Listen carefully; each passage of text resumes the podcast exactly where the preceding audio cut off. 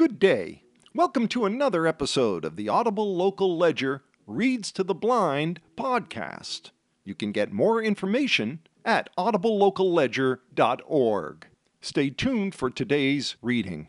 Libby, and I'll be reading you today's Cape Cod Times, dated Friday, January 26th, 2024. The weather outlook for the next few days is not great. Today we have highs in the mid 40s with clouds and fog with rain and drizzle. The drizzle will taper off later, but it will still be very foggy tonight. Saturday, more clouds with fog, highs in the 40s. Sunday and Monday, more rain, and Monday it might even snow as highs will only be in the low 30s.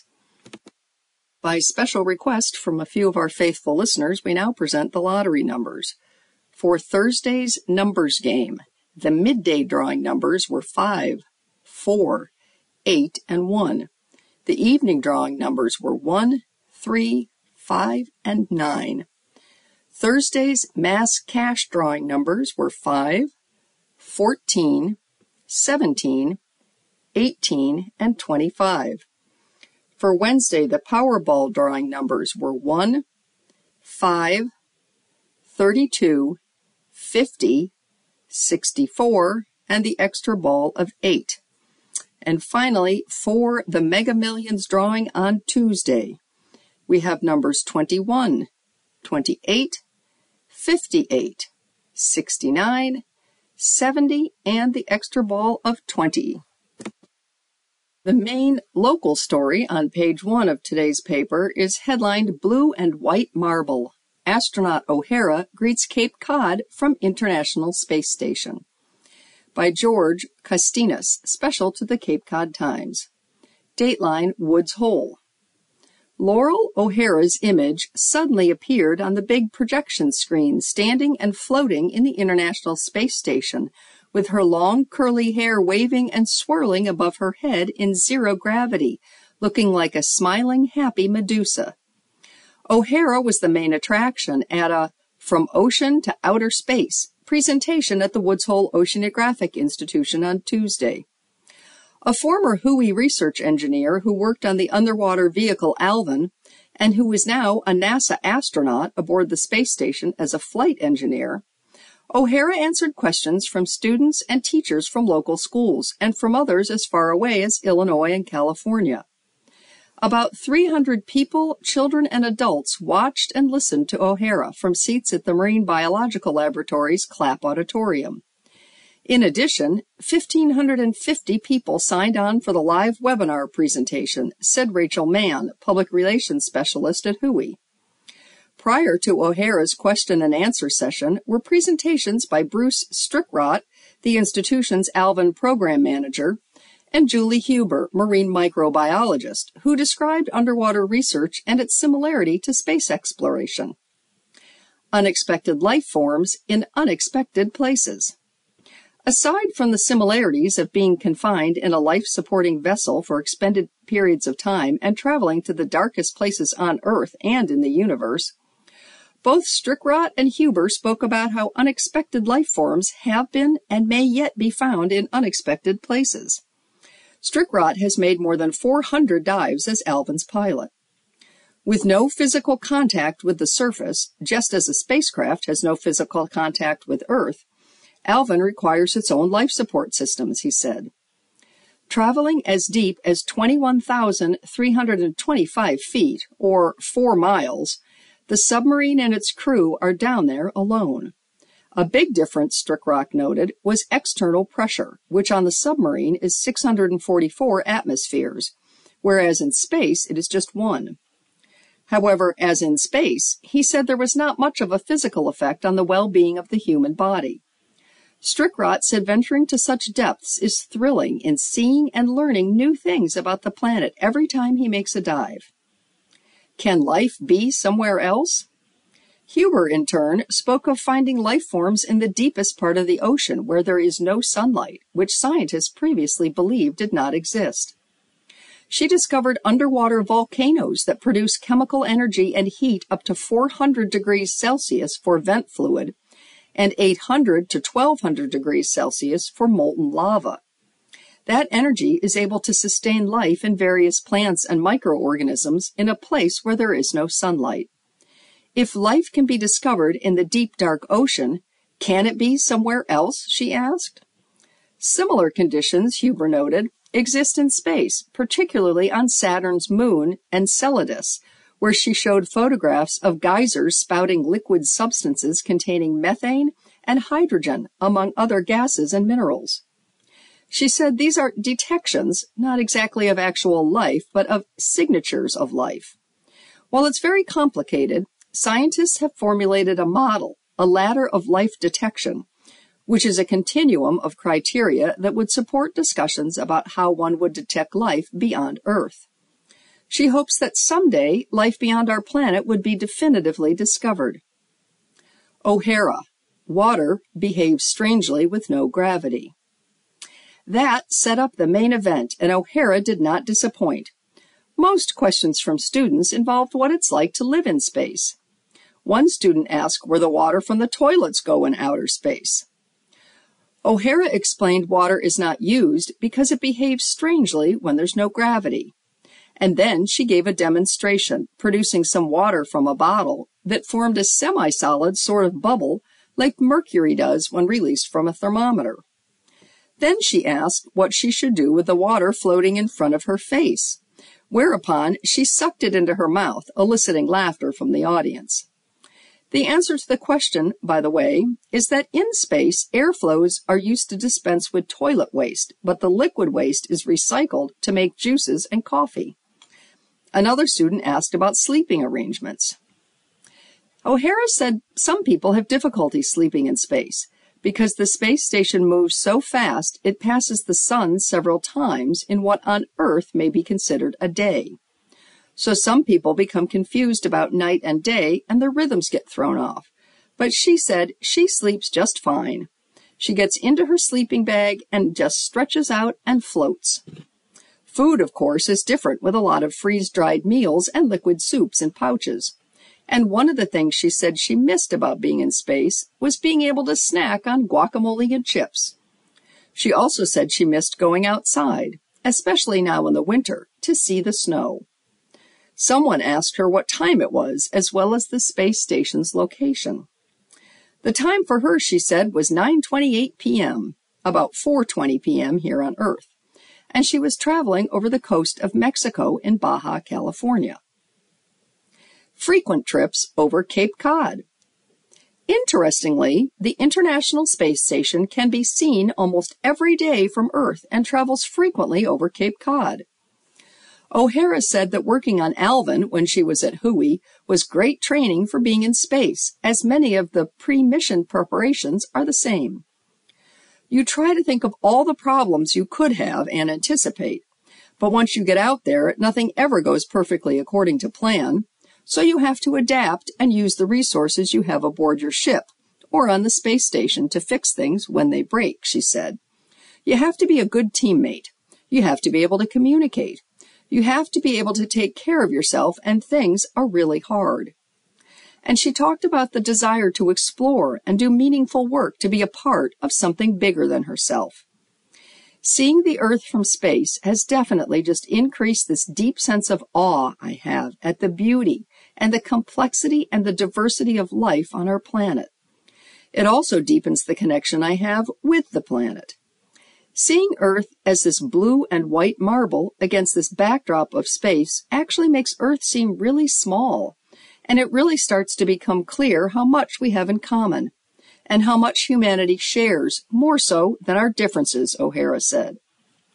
The 30 minutes allotted to her by NASA ended, and as the audience called out a rousing thank you, O'Hara floatingly flipped herself upside down, hair still swirling about, now below her head, and waved goodbye with a big smile on her face.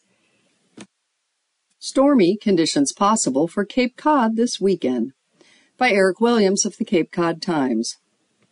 A bumpy patch of weather is lurking in the Cape Cod weekend forecast that could lead to tricky driving conditions during the Monday morning commute. According to the National Weather Service forecast discussion for our region, a potential coastal storm should bring rain, snow, or ice late Saturday night into early Monday, but amounts are uncertain. On the Cape, precipitation is likely to begin as rain around the middle of the day on Sunday. Eventually, colder air is drawn southward and causes rain to change to snow sometime Sunday night and early Monday morning from north to south, even down to Cape Cod and the islands, reports the forecast discussion.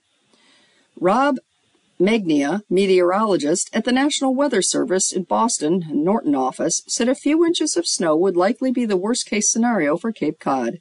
It doesn't look like a blockbuster, said Megnia. The storm could produce sloppy and slippery road conditions on Monday morning as the work week begins. Lousy road conditions might be more of a concern than deep snow on Cape Cod, said Megnia. Wind gusts on the Cape could top 40 miles per hour on Sunday night and Monday, according to the forecast.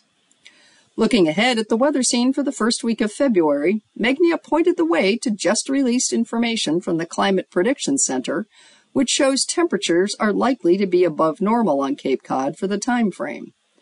Precipitation amounts during the first week of February are leaning toward below normal, according to the Climate Prediction Center.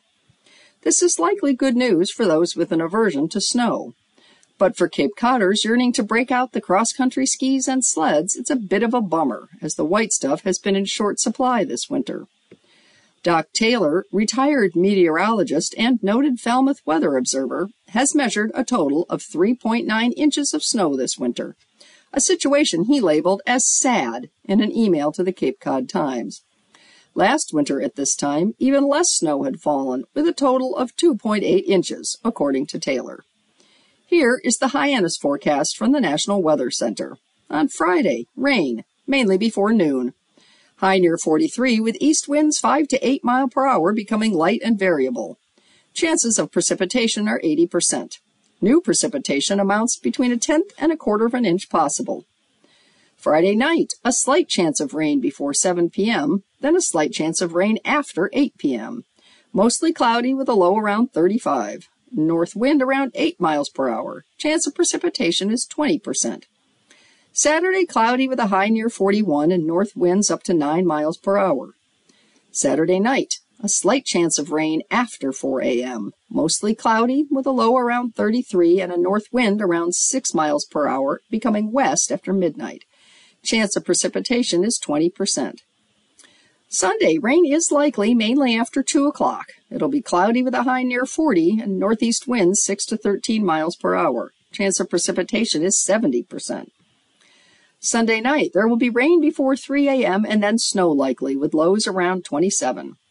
Windy with a northeast wind 18 to 23 miles per hour, increasing up to 30 miles per hour after midnight. Winds could gust as high as 43 miles per hour. Chance of precipitation is 80%. And on Monday, snow is likely mainly before noon. It'll be cloudy with a high near 34 and windy with northeast winds around 31 miles per hour with gusts as high as 45. Chance of precipitation is 60%. Key findings in Cape Cod Regional Housing Draft Plan by Zane Razzaq of the Cape Cod Times. Get your comments in. The Cape Cod Commission wants feedback on a draft of its regional housing strategy. Comments should be sent to housing at capecodcommission.org by Monday. The 97 page draft document is available on the Commission's website and aims to take on the decades long challenge of providing affordable and diverse housing choices for year round residents. The regional policy plan is a balanced plan, and it articulates the vision for the future of Cape Cod, a region of vibrant, sustainable, and healthy communities and protected natural and cultural resources. Cape Cod Commission Executive Director Kristy Senatori said in an interview specific recommendations outlined in the plan. The draft plan will provide dozens of different strategies for towns, nonprofit organizations, developers, and others to employ that can help alleviate the housing crisis on Cape Cod, said Senatori. Some will be more applicable on a town by town basis, while others apply more regionally, she said. One recommendation she highlighted urges Cape communities to change zoning to allow for multifamily housing and more diverse housing types by right in appropriate locations. Another Cape wide recommendation she highlighted is that a community land trust and regional housing land bank should be developed with an intent to move swiftly on opportunities to acquire property for affordable or attainable housing. Recommendations have been shared and reviewed with staff from all 15 towns, said Senatori, adding, the Commission looks forward to working with the communities to implement some of these recommendations. After the Monday deadline, the Cape Cod Commission will review and incorporate comments into the housing strategy and will also continue to work with all towns and regional stakeholders to apply the plan. The housing strategy is critical now because the time to act is now, said Senatori. Housing profile created for each community. Key findings. When they first set out to develop the regional strategy, Commission staff created housing profiles for each Cape community and for Barnstable County. The profile contains demographic information, such as year round population and age breakdown, economic data on wages and employment, and other data such as cost of housing, types of homes throughout the Cape, and how homes are used. Key findings listed include 80% of residential properties are single family homes. Sales prices have skyrocketed at a rate that far exceeds income from 2019 to 2022. And a household must earn $210,000 annually to be able to affordably purchase a median priced single family home. Cape Cod gas prices higher than mainland in latest survey by Denise Coffey of the Cape Cod Times. State gas prices fell for the second consecutive week and reached an average of $3.07 per gallon of regular fuel on Monday, down from last week's price of $3.08 per gallon, according to the U.S. Energy Information Administration. The average fuel price in the state has fallen about 10 cents since last month. According to the EIA, gas prices across the state in the last year have been as low as 307 on January 22nd and as high as 376 on August 7th, 2023. A year ago, the average gas price in Massachusetts was 8% higher at $3.35 a gallon. Prices ranged from 283 per gallon for regular gas at Bay Village Auto on Main Street in Buzzards Bay and at several other stations on Main Street and the Scenic Highway, according to Gas Buddy. Once drivers crossed the Bourne Bridge to the Cape to the Mobil station on MacArthur Boulevard, the price rose to 3.19 per gallon, an 8 cents increase from last week. In Sandwich, about 8 miles from the Bourne and Sagamore bridges, prices rose to 309 and 329 per gallon at the Shell and Gulf stations respectively. Orleans prices ran 339 per gallon at three different gas stations about 43 miles east of Bourne. And Provincetown, at the very tip of the Cape, some 67 miles out, had prices at $3.39 per gallon, a 10 cent decrease from last week. Hyannis prices were comparable to Bourne's. The so called hub of the Cape, a 20 mile ride from the bridges, had prices ranging from 284 per gallon for members at BJ's to 305 per gallon at a Mobil station on Iyannough Road. Two Cumberland Farm locations offered gas at 285 and 289 per gallon. The gas station information and gas prices on Gas Buddy are, are primarily entered by drivers. The crowd-sourced information for specific gas stations can be current or days old. And in this section, there is a picture of an excavator tearing down a building, and the caption reads, An excavator operator takes a bite into the former Hearth and Kettle restaurant on Wednesday in Orleans. The restaurant closed in 2016. Chase Bank was approved by the Orleans Architectural Review Committee in April to demolish the building and rebuild on the site, according to meeting minutes. CVS proposed to move into the former restaurant, but officials withdrew the application when the town committee objected to a proposed drive through. Starbucks was also eyeing the space for a new coffee shop. Healey's budget plan has a 3.7% spending increase by Kinga Borondy of the Worcester Telegram and Gazette. Dateline Boston. Fiscal challenges centered around slower than anticipated growth in tax revenue that forced budget cuts earlier this month were reflected in the new spending document for the coming fiscal year, filed Wednesday by Governor Maura T. Healey. The governor proposes total spending of $58.1 billion for the fiscal year, which starts July 1st, and an increase of $2.1 billion, or 3.7%, from her proposal for the current fiscal year, including an expected $1.3 billion from the so called millionaire's tax, which was approved by voters in 2022. In presenting the spending document, Healey called the budget proposal balanced, responsible, and forward looking, protecting taxpayer dollars while also making crucial investments to lower costs for people and improve quality of life. There will be some tightening of belts, Healey said at an afternoon press conference. The economy remains strong, but the revenue picture has changed, she said, noting that pandemic era funding from the federal government has dried up while the overall economy has recovered. Healey said the state was living within available resources. However, she did not specify which line items were being trimmed or programs flat funded. Beyond pointing to the $16 million in savings the state expects to realize from the proposed closure of MCI Concord and the possible repurposing of the structures on the campus of the state's oldest prison. The administration, Healey said, has made smart choices, strategic choices, strategic investments to ensure the impact of every dollar spent stretches as far as it can go, to be smart in spending decisions, to deliver a transformative impact, and to protect the advances and changes already underway. Who is critical of proposed spending plan? House Minority Leader Bradley Jones, a Republican from North Andover, issued a release criticizing the spending document. Governor Healey has filed a fiscal year 2025 budget that calls for significantly increased spending across state government, but those aspirations need to be tempered by the fiscal realities facing the Commonwealth, said Jones.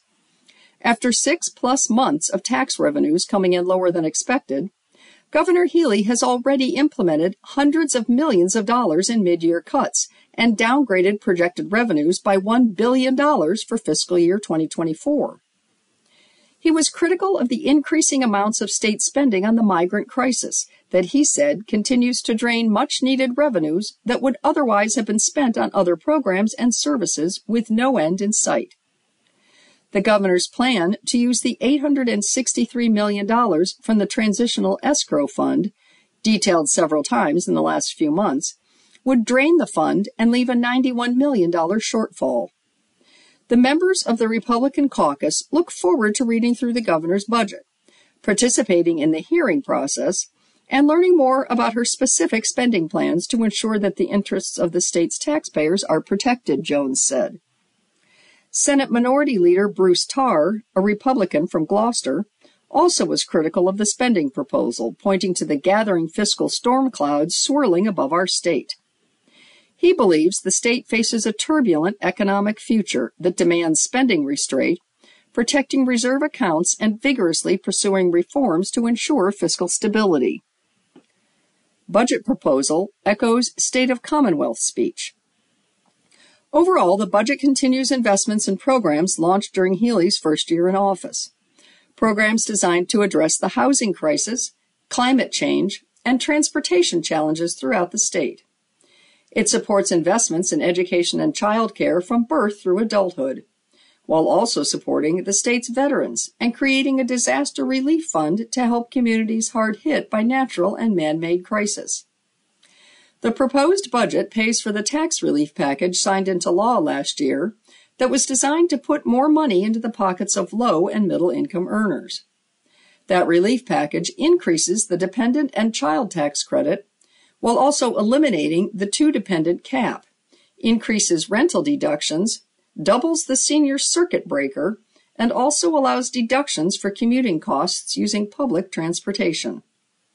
The spending document strengthens the state municipal partnership, supporting full Chapter 90 funding and directs a portion of fair share tax collections, estimated at $1.3 billion, into municipal infrastructure projects. The state will use 55% of the fair share tax revenue, also called the millionaire's tax, to support education, and 45% of the revenue to support transportation, including the Massachusetts Bay Transportation Authority and regional transit authorities.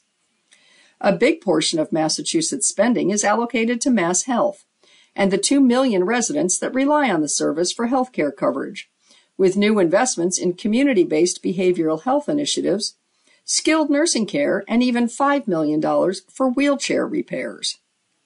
Many of the state's health and human service providers will see revisions upwards to their reimbursement rates, while the state proposes $27 million in new investments in services for young people, community based services, and services for at risk people. Childcare education launch of free pre K first in gateway cities. The governor's proposal continues the state's investment in child care, from increases in salaries for providers of child and early childhood ed- educators, invests in education for providers, reimbursing costs and increasing access to affordable child care for many more Massachusetts families. The document also supports the launch of universal pre-K for children throughout the Bay State, starting with the state's 26 gateway cities, which include Worcester, Fitchburg, and Leominster. The new Mass Reconnect project offering tuition free community college to residents 25 and older who have not earned a prior degree, will see a $4 million increase in its current $20 million budget. The success of the program was made clear, administration officials said, through the increase in enrollment at the state's community college, the first in the last five years. 1% of the budget spending is dedicated strictly to address climate change and energy issues funding for the Clean Energy Center and for climate emergency mitigation work that would also create employment opportunities in the field. Spending initiatives, including $140 million for economic development programs and $40 million for workforce development, would help meet the demands of a 21st century economy. Healey embraced the creation of a disaster relief and resiliency fund through its inclusion in her budget an idea launched by legislators following the weather related disasters that hit farmers, businesses, and communities throughout the year. Healey proposes to use revenue from the state's excess capital gains tax to pay for the disaster relief fund, skimming off 10% of the revenue, which also supports the state's pension system, before funneling the remainder to the stabilization fund. Healey has filed legislation that would take interest revenue generated by the $8 billion in the stabilization or rainy day fund and use it to chase federal money. To support grants and provided matching funds if projects need it to qualify for federal dollars. The budget supports the governor's initiatives in addressing the state's housing crisis, including $219 million for the rental voucher program a 22% increase, $112 million in subsidies for local housing authorities, $197 million for the residential assistance for families in transition, and $57 million for Homebase, a program designed to connect families with sustainable housing options. We've reached the halfway point of our program, and regular listeners are aware that at this stage of the broadcast, we move to the obituaries. Our first obituary is for Barbara Ann Bruin McGrath, dateline Osterville. Barbara Ann Bruin McGrath, age 94, of Osterville, died Sunday, January 21st. Born on December 4th, 1929, at Boston Lying In Hospital, she was the beloved Irish daughter of the late Margaret H. Mahoney and the late Pierce J. Bruin of Winthrop. She had four loving grandparents, Philip J. and his wife Mary L. Hallisey Mahoney, and Patrick F. and his wife Margaret M. Ducey Bruin. Barbara is survived by her five children, 11 grandchildren, and one great grandson. She also leaves five nieces and nephews and their families. Barbara was preceded in death by her sister Patricia and her husband Richard Tiselli of Winthrop. As a young lady, she attended the Chandler Business School in Boston and later worked as a customer service rep at New England Telephone. She married Robert D. McGrath of West Roxbury, and they moved to Dover, where they raised their five children. After raising her children, she went to work at Cognex. She later retired to Osterville, where she stayed active into her 90s and was involved with the Osterville Garden Club, the Altar Guild at Our Lady of the Assumption Church in Osterville, and traveled abroad extensively. She cherished days spent exploring New England with her daughter Kara. She was surrounded with the love, stories, and embraces of her family during her final moments. A special thanks from the McGrath family to the compassionate doctors, nurses, and staff at Cape Cod Hospital in Hyannis. Services to be held at a later date. Stephen Cass Jones, Dateline Palm City. Stephen C. Jones, age 79, of Centerville, died peacefully in his Florida home on January 17th after a long, valiant, and graceful battle with prostate cancer. Born and raised in Barnstable Village, he was the son of the late Allen Francis and Betty White Jones. A leader, athlete, and a scholar, Steve graduated from Barnstable High School in 1963, where he served as class president and captain of the football team. He was the recipient of both the Harvard Book Award and the Student Athlete Award. Steve attended Dartmouth College, where he majored in art history and graduated with honors. He went on to Boston College Law School and became a member of the Law Review. He also served as the president of the Barnstable County Bar Association. Steve married his high school sweetheart, Linda Morin Jones, in 1967. He built a thriving law practice and real estate hotel business while raising three adventurous boys. Their house was always a hub of action, laughter, and mischief.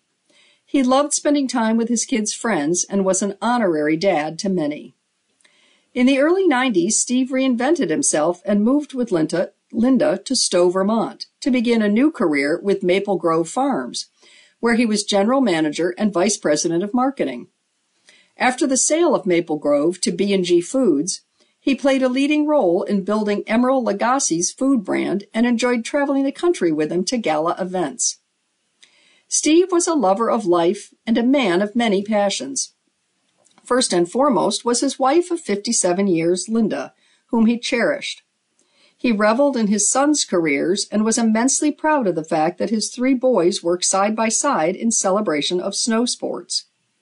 From the time they were kids, Steve and Linda packed up the station wagon and road tripped to Stowe every winter weekend, where the boys developed the love of skiing and mountain life that has defined the family ever since.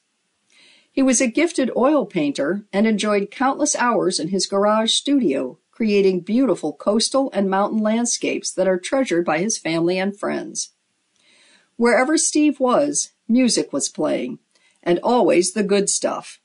Many will always remember the times Steve and his friend rented a big yellow school bus, filled it with adult and teenage parrot heads, and partied all the way from the Cape to Great Woods for Jimmy Buffett concerts.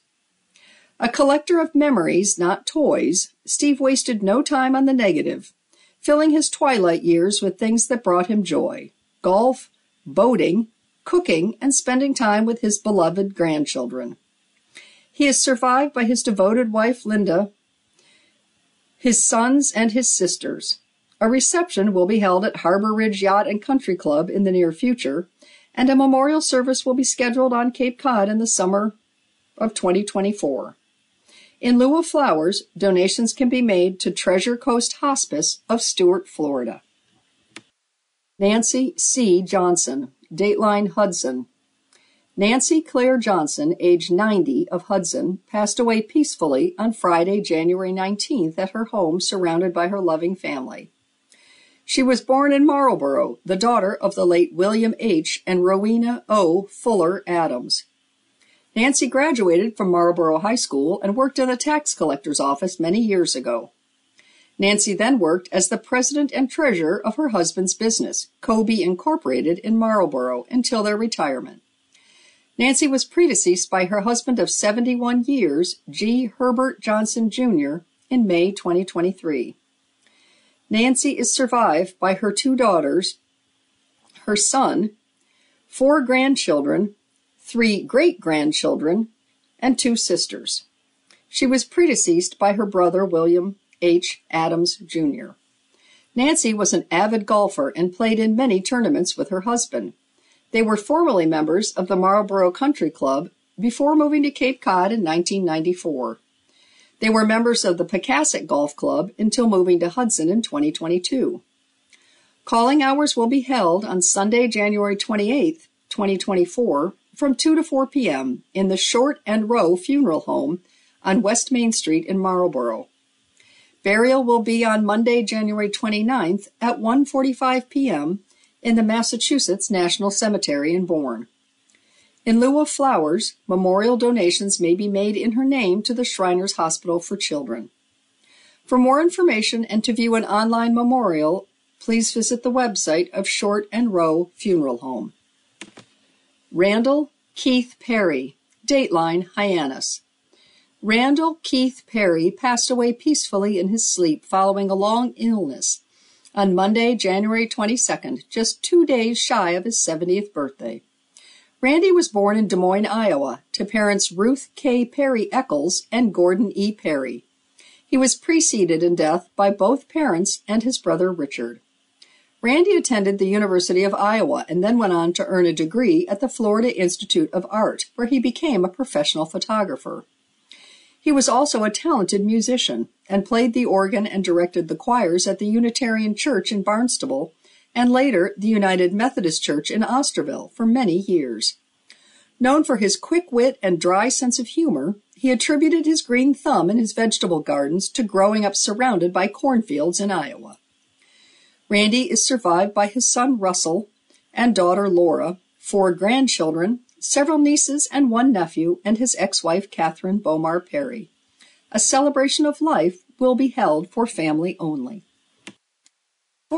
Harwich coach Wilson inducted into Hall of Fame by Courtney Jacobs of the Cape Cod Times. When Steve Wilson first moved to Cape Cod in 1974, he started off as a school psychologist at Harwich, now Monomoy, schools.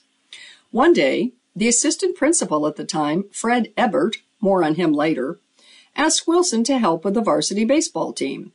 He was then named the junior varsity coach, a job that ran from 1978 to 2007. In the middle of that job, in 1993, he was the varsity head coach for one year. Then, in 2008, Wilson took over as the varsity head coach for the next 11 seasons. The rest is history. On January 27th at the Four Points by Sheraton Hotel in Wakefield, Wilson will be inducted into the Massachusetts Baseball Coaches Association, or the MBCA, Hall of Fame. The MBCA really made me into the best coach that I was because of the clinics they offered. That really set the standard for Massachusetts baseball coaches, Wilson said. Those clinics by some of the best college and high school coaches in the Northeast helped Wilson to a 138 to 114 record, a South sectional title in 2012, two South semifinals appearances in 2013 and 2015, and eight MIAA tournament appearances. Wilson will become just the third coach from Harwich Monomoy to be inducted into the MBCA Hall of Fame, alongside Ebbett and Fred Thatcher, both of whom he coached with.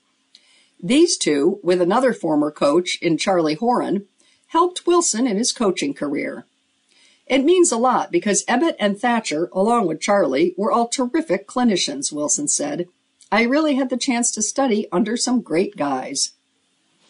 Wilson's 45 years of coaching have left a mark on more than just the Harwich High School, but also the Cape Cod Baseball League. This type of recognition is not a first for Wilson. He was inducted into the CCBL Hall of Fame in 2022 with over 30 years of time spent on projects, the website, and he served as the treasurer. It was an honor to be recognized from that group for the contributions in terms of helping to build the CCBL into the premier league in the nation, Wilson said. Former CCBL president Judy Walden Scarafile said that Wilson was thrilled and in disbelief when he received the news because of his humility. She assured him that he deserved this honor. He was the definition of integrity, loyalty, and dedication to baseball and his family but always family first, Walden Scarafile said. His impact in the Cape League for 35 years of being the pillar of integrity, that spread out all over Cape Cod because he represented the Cape League so well and it meant so much to him, and it still does. It's not the 54% winning record or the state title or playoff appearances or even the Hall of Fame inductions that were Wilson's favorite part about baseball. It was the relationships he built over 40 years of baseball. The relationships with the players and the parents and the support from the relationships in school, Wilson said. Hundreds and hundreds I ran across because of baseball. I still treasure it to this day.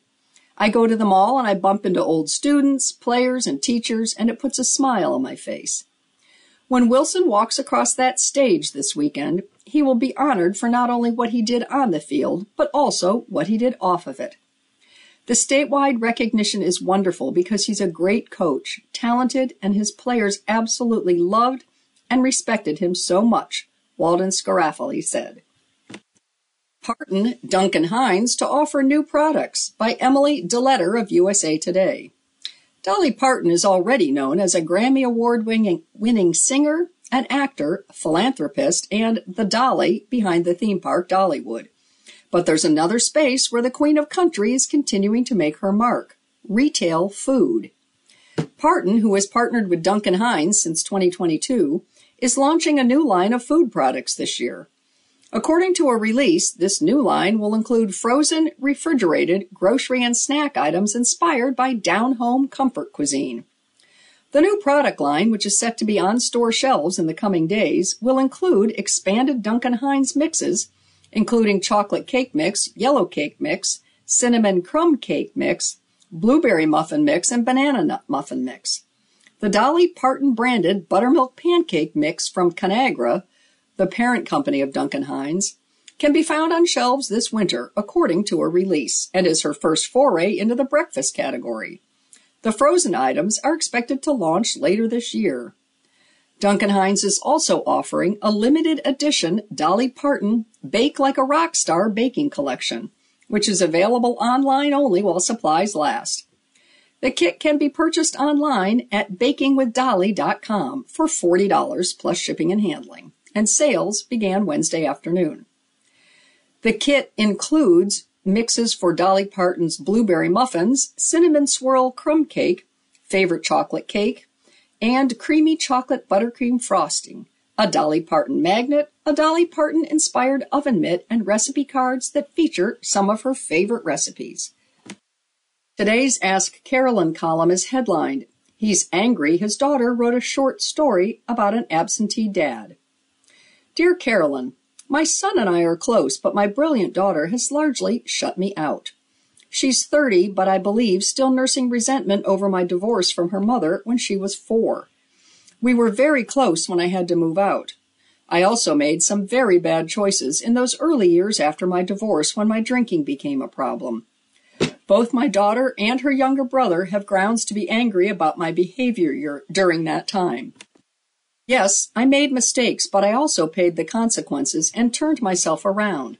I quit drinking 25 years ago and have always been an engaged, supportive, and loving parent. Both my parents were AWOL when I was young, as their parents had been, and I was determined to break that chain, and I did. My daughter has been casually hurtful in the past in ways that seem deliberate, and I think she may be doing so again. Two of her short stories were recently published in a prestigious literary magazine. She emailed me the stories a few days ago. Using a pen name, she falsely depicts me as an indifferent, uncaring, completely absent father. I'm not a character in the story, but my absence is a major element. It's brilliantly done, but it leaves a false impression of me as a deadbeat, and it's completely unfair. I'm thrilled and immensely proud of my daughter for getting published and have told her so, but I'm deeply hurt. I hate to make it all about me, but did she depict me as a disengaged dad intending to be hurtful?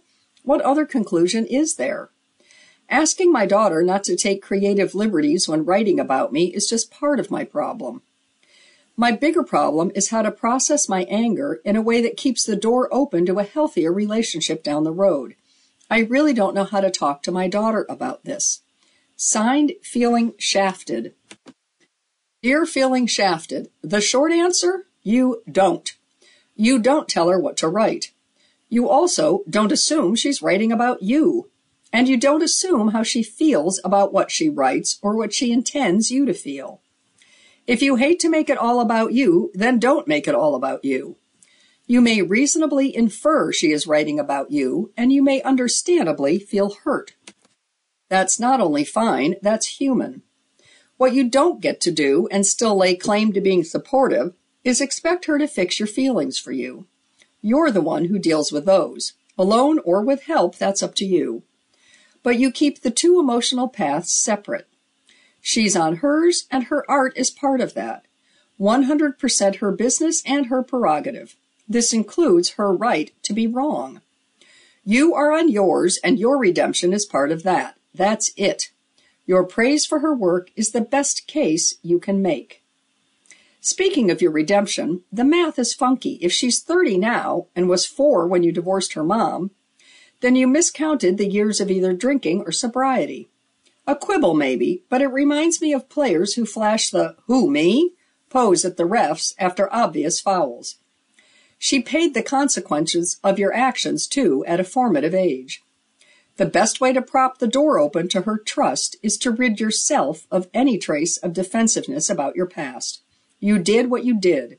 She feels what she feels. The only way forward starts there. Little Taste of Summer in Winter O'Malley's Whaleback in Sandwich by Gwen Friss of the Cape Cod Times. Dateline Sandwich. Bob O'Malley's Whaleback restaurant has 28 seats, a century of stories, and a $9 fish and chips plate that hasn't seen a price increase in 20 years. It used to be kind of a dive bar. Now I tell everybody it's the cleanest dive bar on Cape Cod, said owner Stu Coggeshall, who started working at the bar in 1999 when it was still owned by Bob O'Malley. O'Malley died in 2002, and Coggeshall set about buying out the two partners who had taken over. Working days as a UPS delivery driver and nights at the Whaleback, Coggeshall bought the place in 2017 and put fried fish on a menu that had been primarily hot dogs and hamburgers. It's still a small menu that fits on a 5x7 laminated card and includes several fried items with fish purchased fresh from local companies, including Superior Lobster and Seafood in Sandwich, Southeast Shellfish in Wareham, and Ocean Fresh in Sagamore. My favorite is the buffalo shrimp over coleslaw. That one's just off the hook, said Coggeshall, who works behind the Whaleback Bar Wednesdays and Saturdays with his wife Tina. The Whaleback offers an $18 lobster roll with chips and a 16 ounce soda and a $22 fisherman's platter with shrimp, scallops, whole clams, and fish fillet, priced about half of other restaurants. It's a little taste of summer in the winter, Coggeshall said of the fried fish. If you have 50 things on your menu, you don't know what people will want to eat. I don't want to ever throw anything away, so I just make sure it's cheap enough so I sell everything. Jake Sillins, executive chef at the Bistro and Wine Bar at Mirbeau in Plymouth, found himself passing O'Malley's Whaleback on his way home to Barnstable. The restaurant is in what looks like a ranch house set back from the road, with a 35 seat patio off to one side. It's located at 1052 Old Sandwich Road, listed as 1052 Main Street in some GPS systems, or even seen as an extension of the Cranberry Highway. The Whaleback is at the point where the road forks, with the left branch leading to the Sagamore Bridge and the right to the Bourne Bridge. I kept seeing all these cars there, Sillins said. I went in and the bartender was Stu, hanging out with his Hawaiian shirt on. He's so outgoing talking to everyone. It was kind of like this little hidden gem, this little hole in the wall. Sillins said he admires Coggeshall for his commitment to remaining a small business that sells good, simple food by buying the best and doing as little to it as possible. He's not trying to sell out. He's running it with his family and his friends. It's a pretty cool place, Sillins said. I don't feel like there's a lot of places like that in the world anymore. Coggeshall said the Whaleback increased its takeout business during the pandemic when the tiny place was limited for weeks to seven patrons inside at a time. On a recent Friday visit, a steady stream of customers, mostly locals, the bartender said, came in to collect takeout they'd ordered ahead. It's like the TV show Cheers, where everybody knows your name, said Ron Backnick Jr., whose father started the Whaleback with O'Malley in 1975. The men, who were brothers in law, also owned Whaleback Hills Cottages, formerly Taylor's Motor Court, on Route 6A in East Sandwich. Backnick remembers growing up playing ball in the lot behind O'Malley's Whaleback. A pilot who recently moved back to East Falmouth because of its residential air park, Backnick said he's looking forward to becoming a regular at O'Malley's and enjoying the restaurant as an adult. Things look a little different than they did when Backnick's father and uncle ran the place in the 70s. Last year, Coggeshall renovated the whaleback, doing away with the tables and adding a historic bar of polished wood that weighs nearly a ton. It had to be taken apart to get through the door. That bar came out of the Admirals Club at Logan Airport, Coggeshall said. It was the American Airlines Travelers Club in the 50s. The guy I bought it from in New Hampshire said there's a photo of Jack Kennedy and Peter Lawford drinking at that bar. I'd love to get that photo and hang it over the bar. Coggeshall said the main complaint before the renovation was that there was, were not enough seats at the bar. Now the bar dominates the tiny building. There's also a rail around the outside of the room to provide more seating. In a touch of modernity, hanging off the wall is a digital jukebox with 40,000 songs that people can buy and play using their phones. Was Bob O'Malley's whaleback ever known as the Orange Ladder? It was, and before that, Jean's Fine Foods. Initially, it was the Sagamore Hotel. Warren G. Harding and Calvin Coolidge slept there when they were in office, Coggeshall reported of the presidents. But it burned down but it burned down in 1931, and the family who owned it rebuilt it using scrap wood in the height of the Depression. The whaleback catered to workers at Canal Generating Plant in the 60s, and the harpoon they dropped off with the name of their union is still in the basement. The Murphy bed, where Backnick's Uncle Bob O'Malley would nap in the kitchen between lunch and dinner rushes, is gone, though. Asked if he ever planned to change the name of Bob O'Malley's whaleback, Coggeshall said, I adored the man, so as far as I'm concerned, it's Bob O'Malley's whaleback. I'm only steering the ship while he's gone. Six Romantic Restaurants for Valentine's Day Dinner on Cape Cod by Frankie Rowley of the Cape Cod Times. As Cupid dusts off his bow and arrows, it's time to start planning your Valentine's Day on Cape Cod. If you already have a Valentine, now's the time to pick a time and a date since not everyone can celebrate the holiday in the middle of the work week and look for a nice place to eat or an activity to do. It doesn't have to be complicated, but it should show the love for whoever your Valentine may be. If you don't have a Valentine, celebrate Galentine's Day or Self Love Day instead. For the sake of this piece, I'm going to assume you're all looking for a place to eat. Here are a few places to show some love through food on Cape Cod this Valentine's Day. Lovebirds and co-owners of the Pheasant and Dunn & Sons in Dennis and Yarmouthport, Erica and Adam Dunn, are hosting three Valentine's Day events suitable for a Valentine or Galentine. Festivities begin with Dunn & Sons weekly free wine tasting from noon to 4 on February 10th. While specific details are still being sorted, Dunn said she expects the tasting to be Valentine's Day themed. I'm sure we'll have some wines at the tasting that are perfect Valentine's Day gifts or things to pair with a meal that you're preparing at home for Valentine's Day, she said. Then on February 11th, join Adam for a Valentine's oyster shucking and tasting class paired with bubbles, beer, snacks, and a souvenir pheasant shucking knife. It's a really good thing to do with a partner or just friends, said Erica Dunn, co-owner of the Pheasant and Dunn & Sons. If you're not coupled, it's a great thing to just do by yourself. You don't have to do this with someone else. But if shucking an aphrodisiac isn't romantic enough, join Dunn & Sons and the Pheasant for a fireside fried chicken and grower champagne Valentine's Day dinner, prepared by chef and sommelier Derek Salkin and poured by sommelier Kim Prokoshin. It's just fun and celebratory, Dunn said. It's fun not taking ourselves too seriously and just doing it really well. Valentine's Day is the same thing. It doesn't have to be so stuffy. Traditional or a special date night. It's just a great opportunity to get together with people you love, whether it be your partner, friends, or family. Sample menu items include a bucket of fried chicken. Is there a more delicious key to the heart? Local oysters and chocolate halva with sesame ice cream paired with grower champagne. It's not just your average fried chicken, Dunn said. This is a beautifully elevated dinner, and it's all grower champagne, which means it's small production, low intervention. So there's a real educational component to that as well. Valentine's Day dinner is 195 per person and begins at 7 p.m. on February 14th. Reservations can be made at the website of Pheasant Cape Cod. Tickets for oyster shucking are $95 per person and can be purchased online at the same website. Enjoy the Yarmouth House classics in front of the yellow wheel. Stare into the eyes of your beloved or into the eyes of Annabelle the stuffed orangutan. Who am I to judge? Over Valentine's Day dinner at the Yarmouth House. Featuring a trimmed down menu full of classic dishes, the Yarmouth House's Valentine's Day dinner aims to provide guests with a nice meal in a restaurant beloved by the community.